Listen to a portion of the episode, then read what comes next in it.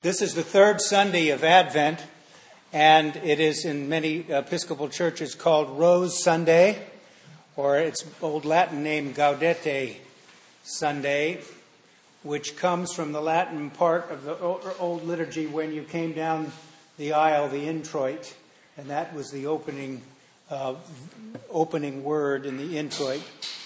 So it affords the opportunity to um, uh, advance an 800 year old custom in the, in the Western Church, and that is to wear rose colored vestments on the third Sunday of Advent. Uh, there was a time when not very many Episcopal churches did that because to wear these vestments may have been uh, signs of the undue influence of the, of the Romish cancer. so uh, the interesting thing is about, about history is that in the uh, in England now, in the Church of England, there is a revised prayer book called Common Worship, and in Common Worship, it uh, suggests that on this Sunday it, it, might be a good idea to wear rose-colored vestments. So uh, some advances have been made in the liturgical territory since we come from a church that uh, believes uh, as a system of salvation by haberdashery.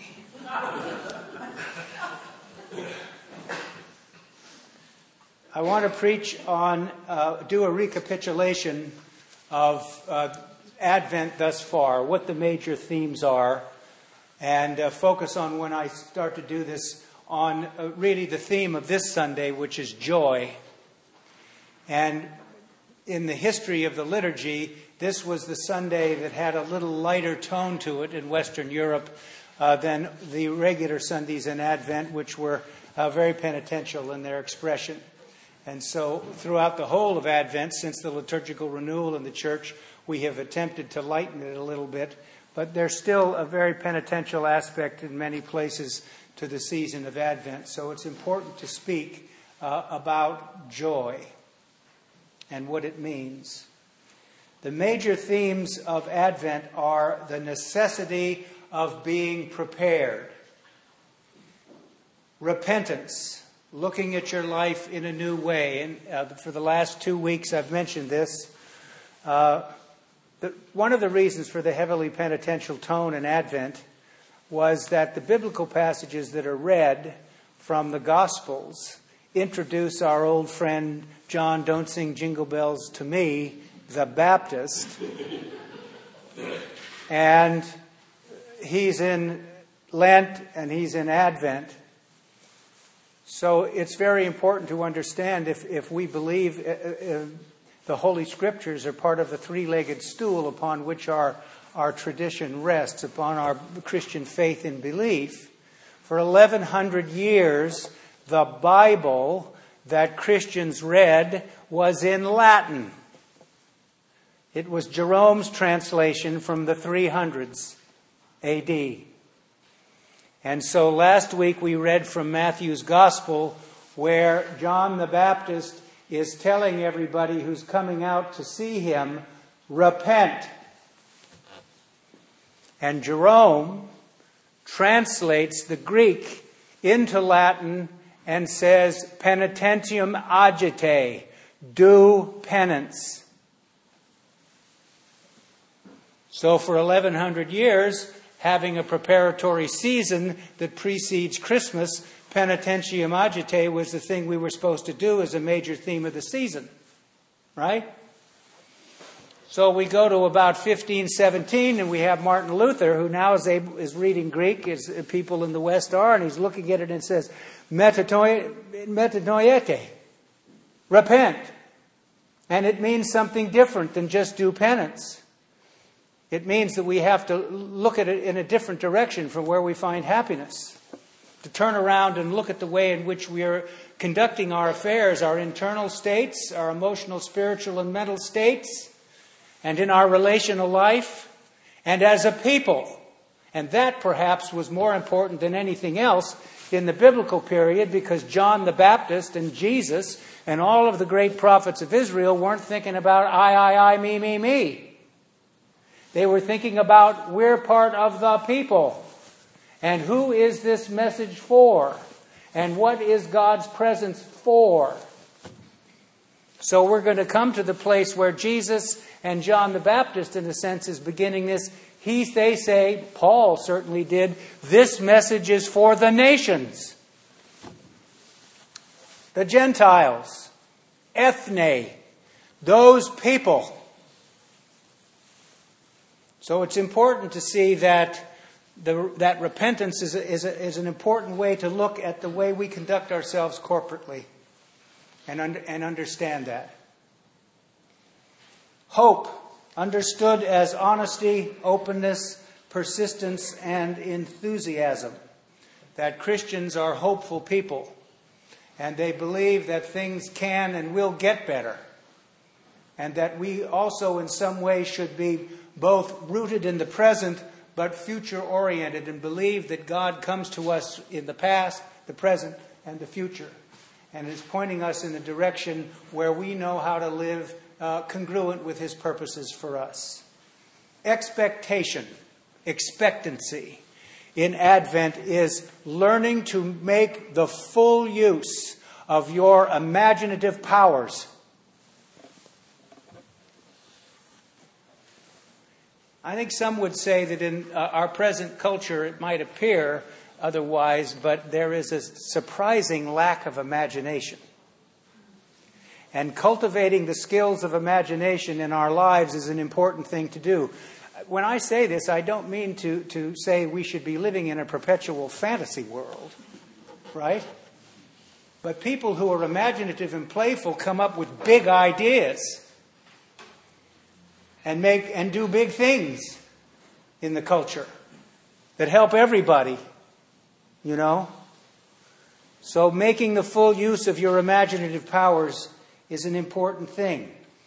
Joy.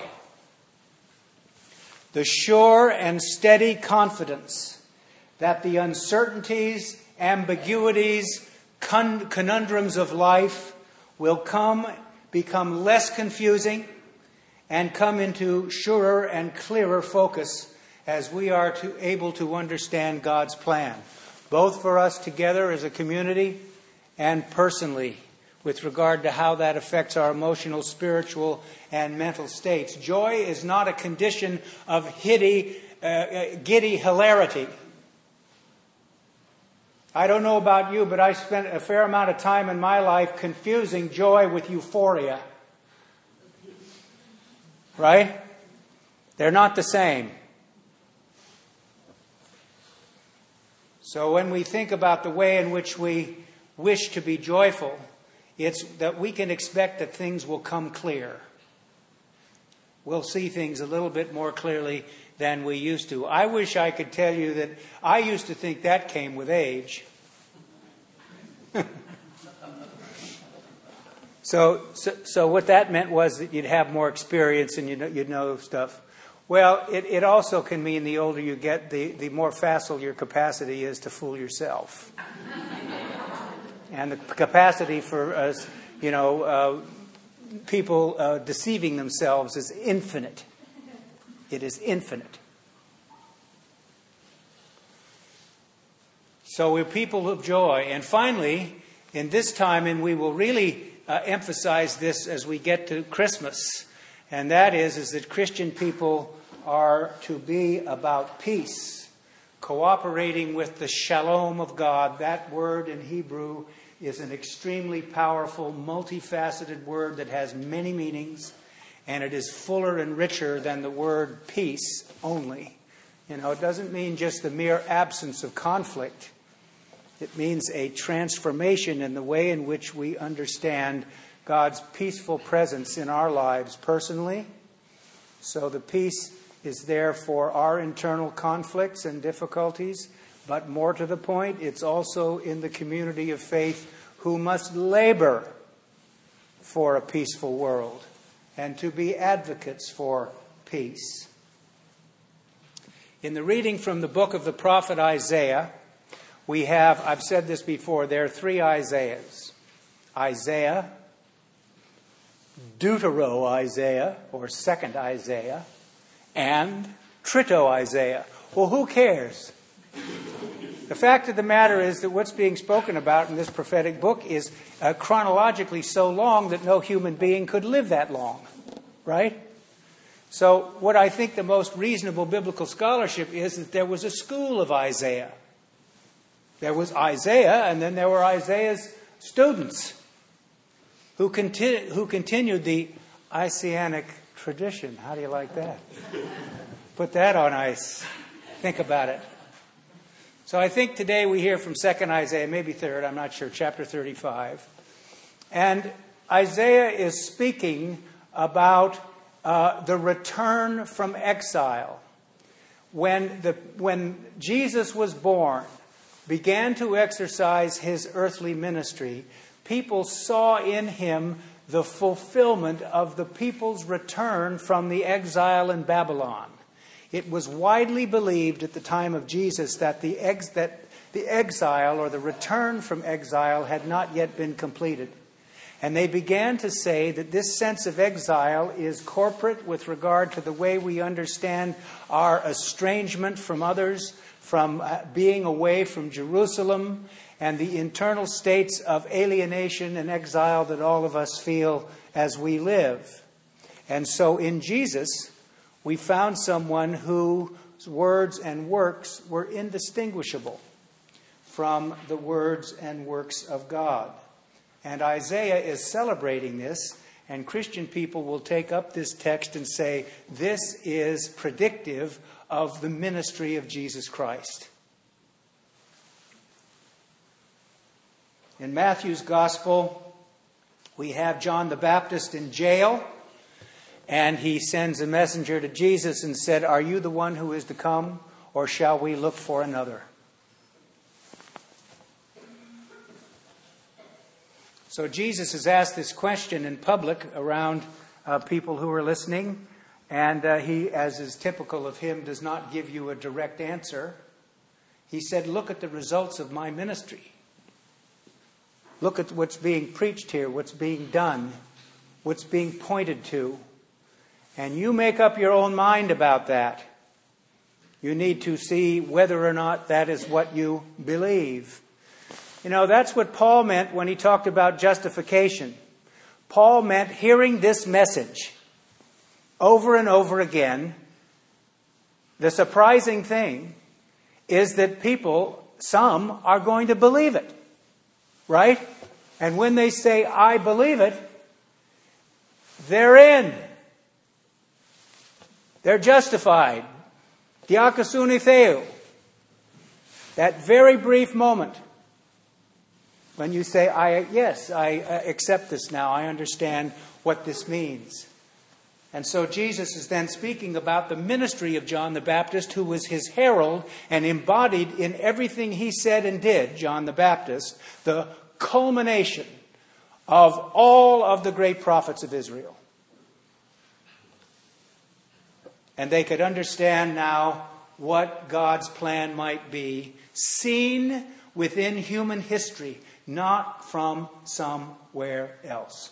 So Isaiah and Matthew are talking about the coming of Christ in terms of his birth, the advent of Jesus. James, which is the short epistle we read, is about waiting for the second coming and I thought I might say something about what uh, Anglicans, Episcopalians, believe about this idea of the second coming. And last night, when I reread all that I wrote, it was so dense and so long. I said, I simply can't do this uh, the way I thought I should. So I'm going to read to you a little bit about what this is, and you can chew on it for a while. Remember, uh, there are a great many Christian groups and sects who have very fancy interpretations for what the end of the world is going to be like. And when they read the apocalyptic parts of the New Testament, they tend to uh, bring to bear certain theories about what this means. I said to you a number of weeks ago that I subscribe to the view that, for example, the book of Revelation is a discussion not about what's going to happen in the future, but what has already happened in history. And the author of, of the revelation of St. John the Divine is speaking about what has already happened and saying, this is how now, based upon that, we can cope within the world to be God's people. And how are we going to cope both with the joyful revelation that we have received and also the great tribulation and adversity that we have experienced? Just so you know, the fancy term for that view of Revelation is called preterism. But what I want to talk to you today about very briefly is something called amillennialism. And you can be grateful that I'm not going to talk a lot about this over time. But it's important, you know. There's a lot of people that believe that God is going to come or Jesus is going to come again and we're going to have a divine ethnic cleansing. And then we'll be going through all kinds of judgment and tribulation and everything else. We're already going through that now. Amillennialism believe that the millennium is not an actual physical realm on earth. They do not believe that it will last a thousand years. Rather, it, it, it is currently active in the world today through the presence of the reign of Christ, the Bible, the Holy Spirit, and the activities of Christian faith. All the good things you do because you love God. All of the apocalyptic references in the Gospels Matthew 24, Mark 13, Luke 21, and in most of the book of Revelation are seen as occurrences which have already happened or which are symbolic in nature and not to be taken literally. The Antichrist is looked upon figuratively and not, and not as a real person. This belief was held by many leaders of the early Christian church during the first and second centuries. Many Christian denominations, including the Anglican Communion, Disciples of Christ, Lutheran, Eastern Orthodox, Reformed, Roman Catholic, and some Baptists, continue to teach this. But you know, We've got a 24 uh, 7 news cycle these days, and we've got people who are writing all these hair raising books about stuff like this. You got Left Behind, you have all of this stuff, and they sell books. But I believe their biblical support is not as strong as some believe. Perhaps the best way to think about the second coming is to realize that Christ comes to us continually. That's why we have Advent every year. Christ comes to us continually as we seek to be faithful, to know the truth, and to be instruments of His grace and love. So it is, it is this coming of Christ that we celebrate and pray for in every age. In personal terms, you may have had an experience where uh, Jesus came to you in the course of your life more than once, but maybe far away a lot, or if not most of the time. And yet, the advent of Christ is always near you, always present to you. So give thanks this week for the possibility of joy in your life. As it said in the epistle to James, be patient with regard to when it might come, and give thanks for it when it does. Give thanks for the coming of Christ into our hearts, in the liturgy, in our relationships, and in our work. Amen.